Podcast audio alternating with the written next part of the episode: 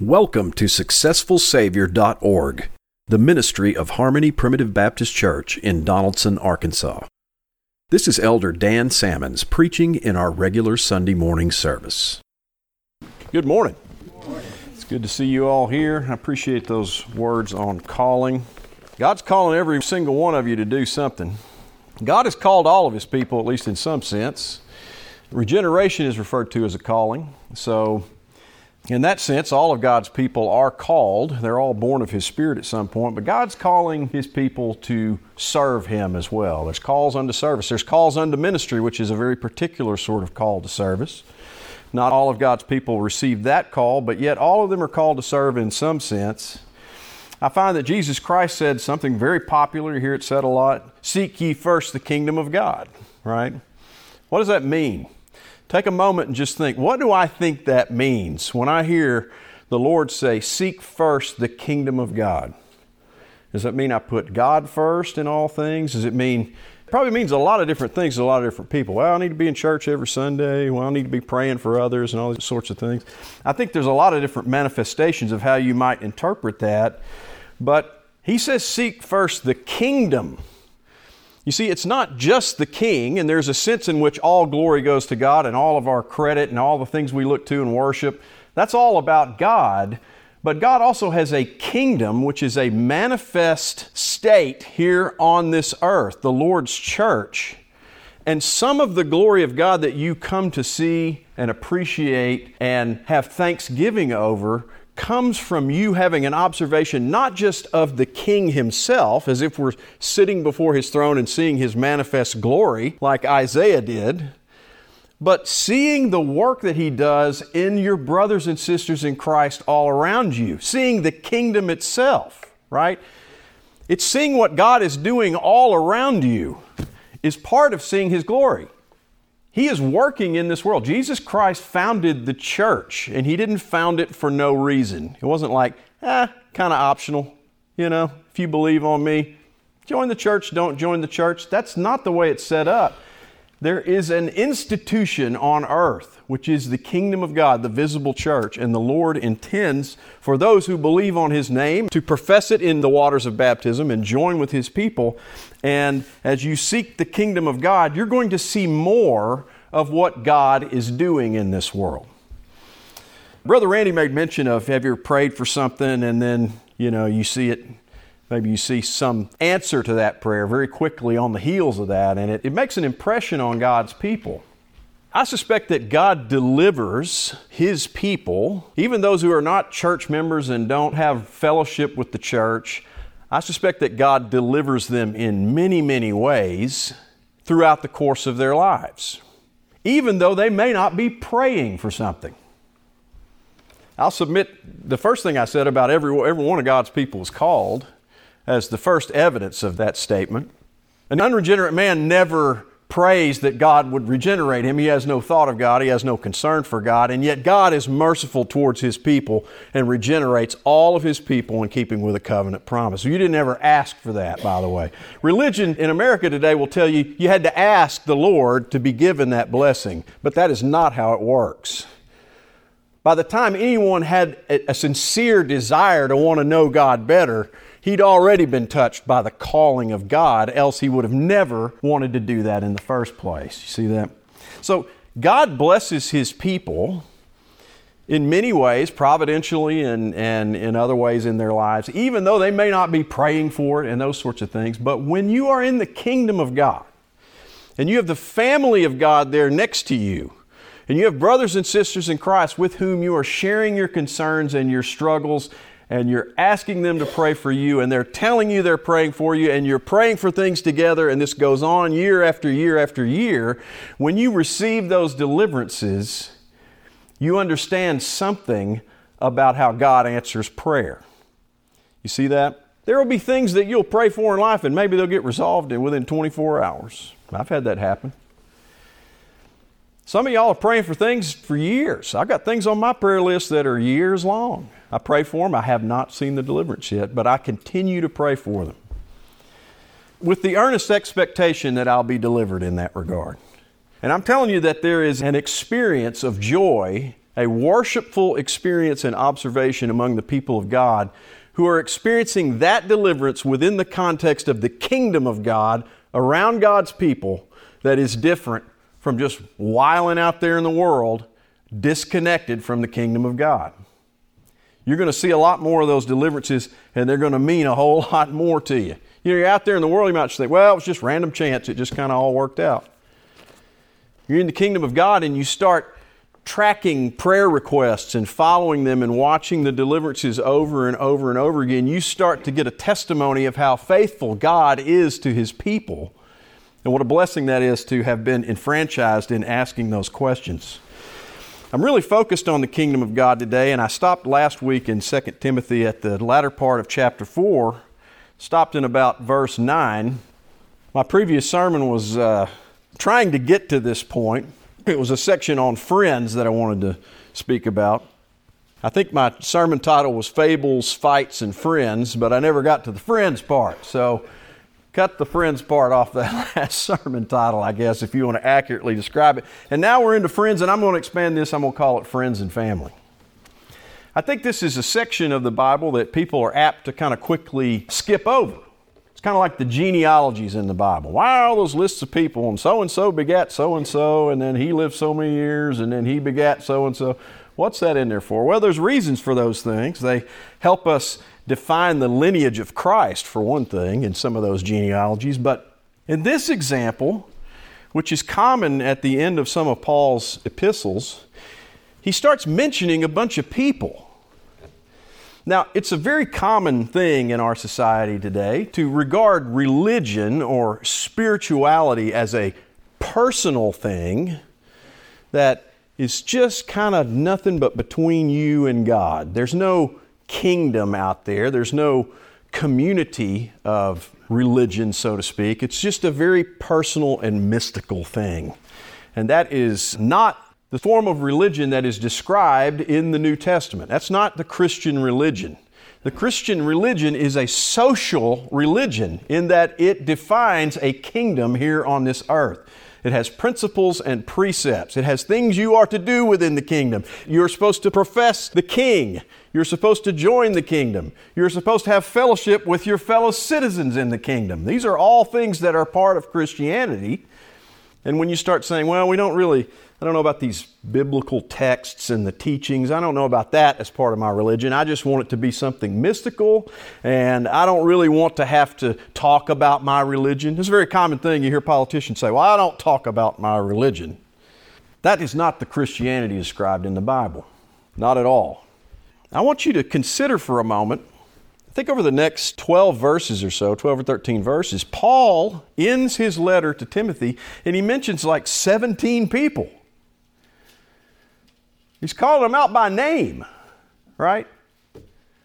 Now, this rings very true to me because of the relationships I have with you all talking to one brother. Oh, how's brother so and so do? Oh, well, what's going? Did you find out what was going on with that? There's actual personal relationships with these people here that they care about. It's not some random congregation that I don't know any of these people. It's just whoever shows up, and I don't have any relationship with them.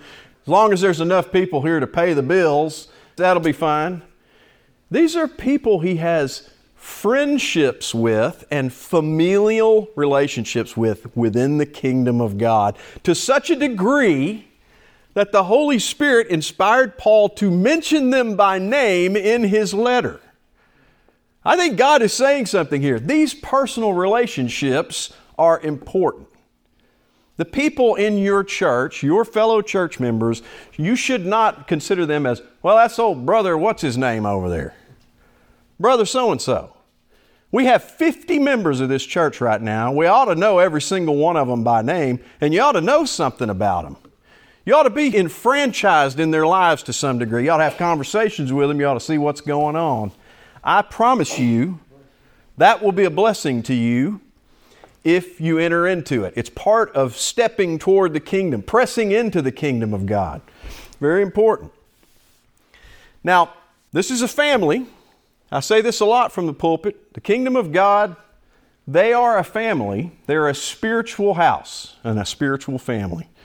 When you think about all the effort that you put into developing and cultivating and maintaining the health of your own personal family, your natural family, we should be putting those same sorts of efforts into the familial relationships we have within the kingdom of God. I'll say this, and it's not always a comfortable thing to confront. There are many ways in which members of your spiritual family in the kingdom of God can be and are closer to you than your natural family members. Now, that is just true if you really think about it.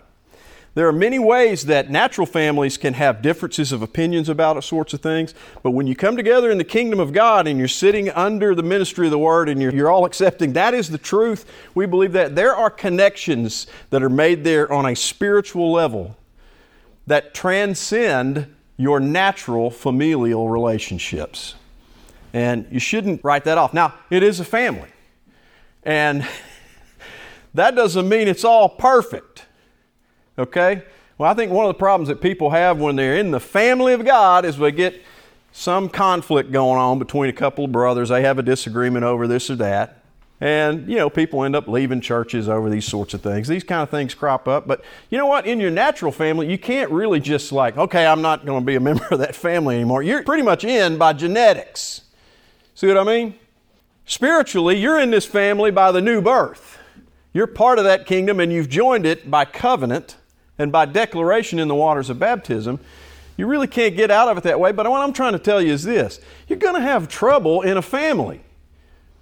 In any assembly, any group, any institution that has such sorry membership as we're going to pick a bunch of sinners and put them together, you're going to have trouble. It's going to happen. And it ain't going to be, well, our brother so and so, he's caused a lot of trouble. Oh, there's a lot of trouble. Well, you're going to be part of the trouble too. Right? We're all bringing a decent load of trouble from time to time into these things. We are imperfect sinners and stuff like that.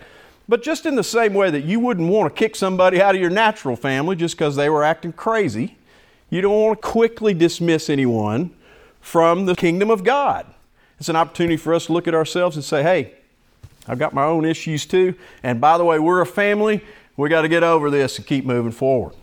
So, interesting to me, in the 17 people mentioned, he starts in verse 10 For Demas hath forsaken me, having loved this present world, and is departed unto Thessalonica, Crescens to Galatia, Titus unto Dalmatia. Well, we're not getting off on a good foot here. So, what can we learn from this? These people, Paul knew them by name, and he's coming right out of the gate with, It ain't all rosy all the time. Demas hath forsaken me. There's not a whole lot of explanation about what is meant by that. Whatever you could make of it, Paul certainly thought he had been forsaken by the man. And I don't know how far that goes. I don't know if he had renounced the faith or if he had just not done something in keeping with what Paul wanted done or how deep this division goes, but it's there. And the lesson we can learn from that is there's going to be trouble in the kingdom of God from time to time. You got trouble in your own natural family. And don't be coming in here saying, well, there shouldn't be anybody that's ever causing any trouble in the church. That is insane. It's going on in your own family. So why are you thinking it's not going to take place here? We're all a bunch of sinners and we have our issues and we bring them here. So come into this knowing, yeah, it's a family. Families have trouble from time to time and we have to keep moving, right?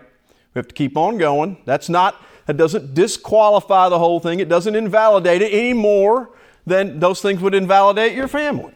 It just doesn't happen. So we need to know that. The reason I say that is because I've heard people say, "Well, I don't want to, you know, be involved in church because they're a bunch of hypocrites." And you know, I had a bad experience at a church one time a long time ago, and and it, things went sour, and and it just soured me on church. I get that those things happen. I've been involved in some of them, so I get it. But you don't throw out the baby with the bathwater. It doesn't mean the kingdom of God is not something you should no longer seek. Jesus didn't say, Seek ye first the kingdom of God, unless somebody steps on your toes and offends you a little bit. And then, you know, those people, they totally invalidate everything I say about seeking the kingdom of God. If that was the case, there would be no command to seek the kingdom of God. That's how messed up we are in all these things. So, Paul comes out of the gate with a bad example right here. He, he kind of is talking about people that he knows. These are people he personally knows right? I can't determine from this text if Crescens and Titus have also forsaken him or if they just don't happen to be there. I can't tell what's being said there. I don't know. There's a question in my mind whether he's saying they, Crescens and Titus, they're just like Demas. They've gone too. Or if he's just saying, well, they're not here and I wish they were. It's hard for me to tell. Maybe you have a different opinion on that. But I can't honestly distinguish what's being said there. But he's mentioning people. Only Luke is with me. Take Mark and bring him with thee, for he is profitable to me for the ministry. You see, Paul's an apostle. He has a special calling of God. He was converted on the road to Damascus with an interaction with the risen Lord Jesus Christ. He had a pretty unique life story going on here, right? So it's almost like if anyone could say, Well, I can go it alone. I'm a lone wolf in the ministry here. I'm an apostle. I met Jesus on the road to Damascus.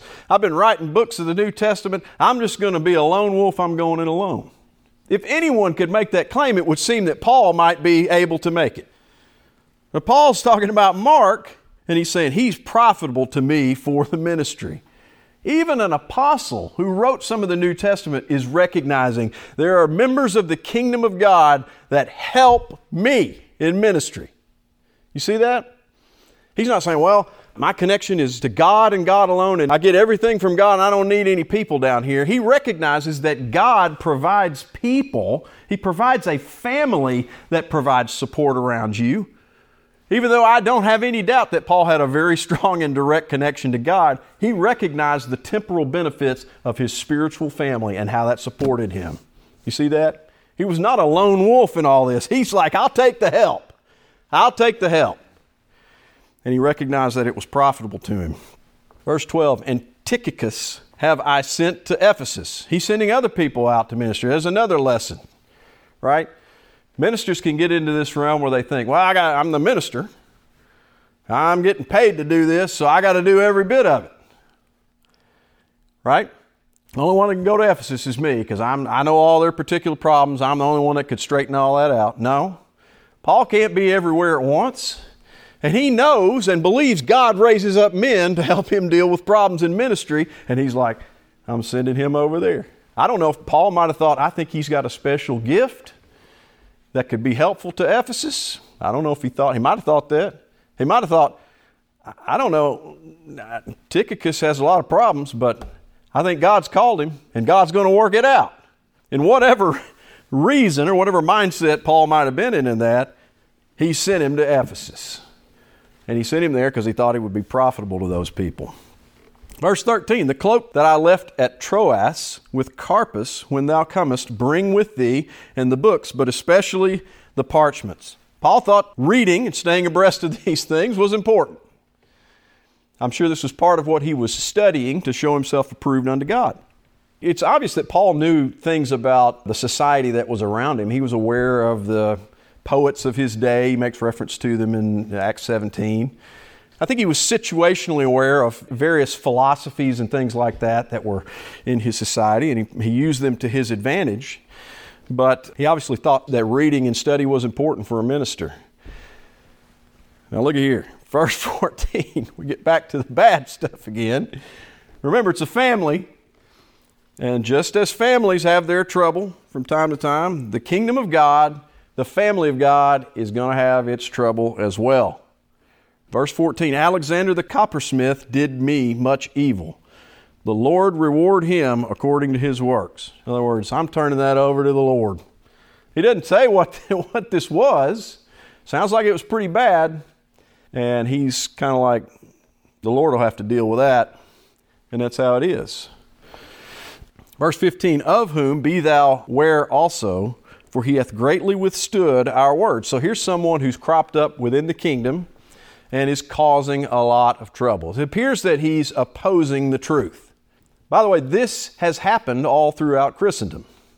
People say, well, how do you know what, you know, Christianity? How, do, how can you figure out where you need to be? There's so many denominations. Well, It was not so at the time this was penned. There was Christianity and there were churches and they were already starting to have problems. But you take this problem and multiply it thousands of times over across two millennia and you end up with splits and all sorts of schisms and all sorts of divergent teachings. And so people say, well, it's hard to get back. How do you know what's the original? Well, we have the Bible and we can look at it. It's actually, I'm just going to say this it's made out broadly in the religious world. Well, the Bible is so it's been translated in uh, all these languages, and and do we really even know what we have here? And all that is a big dust cloud that gets kicked up to discourage people from studying the Word of God. There are things in the Word of God that are difficult to be understood, but there are many aspects of the Christian faith that if you just take a sober and sincere reading of the New Testament and then try to find the kingdom that mimics that behavior in our time today, I believe will lead you to the old Baptist church. So, this error, which is cropping up in the first century, very early on, you know, you got an institution made of sinners, you're going to have some trouble. This error, multiplied over time, leads to the confusion that is here today, but the ancient landmark of the Word of God still exists. I'm amazed at how people will say, you know, well, I'm very well educated, I have studied the works of Shakespeare. I have read the works of Shakespeare, I've read all his plays, and I have gone to the higher institutes of learning. And you put a King James Bible in front of them, and they're, oh, I can't. We need a new translation of this. That old English there, I can't read that. I mean, that's ridiculous. The principles and precepts of the Lord's New Testament church are very well established in the Bible. And if you will honestly read it, seek first the kingdom of God and say, where does this institution exist on earth? One that hasn't changed hither and yon, a whole bunch of things. You'll find it. I believe that. I truly believe that. He withstood our words in verse 15. Verse 16, at my first answer, no man stood with me. But all men forsook me. Well, that's a pretty bad testimony, right? All of you departed from me. Well, that's rough. So does Paul conclude, well, because of that, kingdom of God is of no value, just forget it. Where I'm going to be randomly spiritual on my own. I'm going to be a spiritual lone wolf. I'm not going to worry about the Bible anymore. I'm just going to go with straight mysticism. I'm going to feel my way through religion, just whatever makes me feel some kind of way. That's going to be religion to me, and I don't have to defend it or I don't get it out of the scriptures. I don't have to rely on anyone else because there really is no kingdom. It's just a one person kind of deal. No, you don't throw out the baby with the bathwater, and we know we're going to have some trouble when it comes to matters of family. At my first answer, no man stood with me, but all men forsook me. I pray God that it may not be laid to their charge. Well, there you go. He's acting like Jesus, is he not? He's making the point that these people are just sinners. They need to be forgiven. You're going to need to be forgiven of sins you commit in the kingdom of God. There's some people out there that say, well, once you're a Christian, you can't sin anymore. I've had people tell me that to my face. I'm a Christian, I don't sin anymore. I always say, Can I ask your wife? Ridiculous. We all struggle with it. Paul was forgiving. Verse 17 Notwithstanding, the Lord stood with me and strengthened me, that by me the preaching might be fully known, and that all the Gentiles might hear, and I was delivered out of the mouth of the lion. Paul stuck with ministry and his ministry objectives, even in the face of having everyone oppose him. Now, that's a remarkable testimony. I can say that what you all think about matters of ministry is important to me. It's of some importance, let's put it that way. I recognize that people may think some things that are wrong about ministry, and hopefully I wouldn't adopt those ideas, but it's hard to honestly enter into the situation where I thought, what if I believed what I was doing was absolutely right and everyone in the Lord's church forsook me on it? I'd want to say, well, I'm going to do what the Lord says, but I see Peter rising up in zeal saying, Lord, we're never going to let anybody come kill you. It's difficult to uh, definitively state what someone would do in a situation like that. The Indians said, don't say it unless you've walked a mile in their moccasins, right? Unless you've been in that situation, uh, it's difficult to say. But what I can say is that Paul stood up to it. He had everybody forsaking him, and he said, I'm staying the course, right? And he did it so that the truth would be known. The Lord stood with him. Verse 18 And the Lord shall deliver me from every evil work, and will preserve me unto his heavenly kingdom, to whom be glory forever and ever. Amen. Ultimately, his reliance was on the Lord. He sees the value of the kingdom of God and of certain people in the kingdom of God. He recognizes there's going to be trouble in the kingdom of God. That's part of what kingdom work is. There's no self hurting sheep. Shepherds have to be working with sheep who are trying to find their own way and they're wandering off and putting themselves in danger. That activity takes place. It's kind of part and parcel of the matter of ministry. But we go forward recognizing the Lord's going to be with us. Verse 19, he says, Salute Prisca and Aquila and the household of Onesiphorus. Erastus abode at Corinth, but Trophimus have I left at Miletum sick. So he's naming people here by name. He's like, you know, he's saying this because these people know the people he knows, and they're having a conversation about real people and real relationships they have with people, people they care about, right?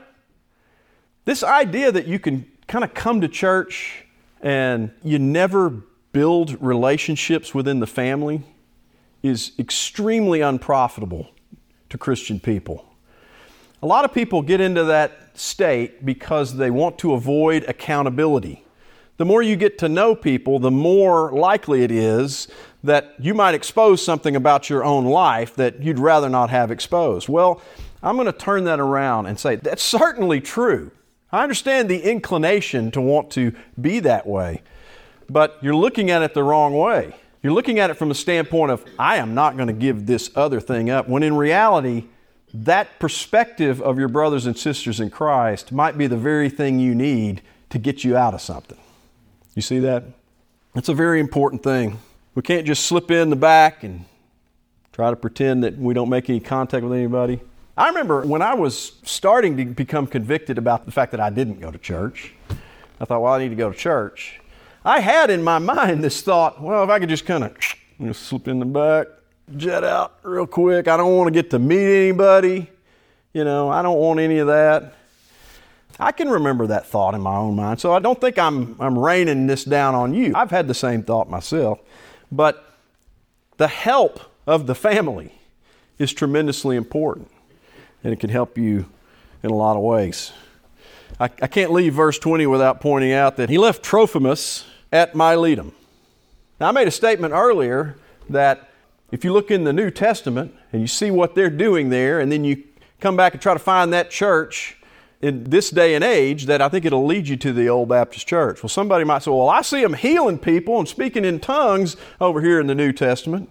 Yeah, you do see that that did happen for a season. That was the fulfillment of Joel's prophecy in Joel 2 28 through 32. You look that up. That was fulfilled in the time of the apostles, but waned.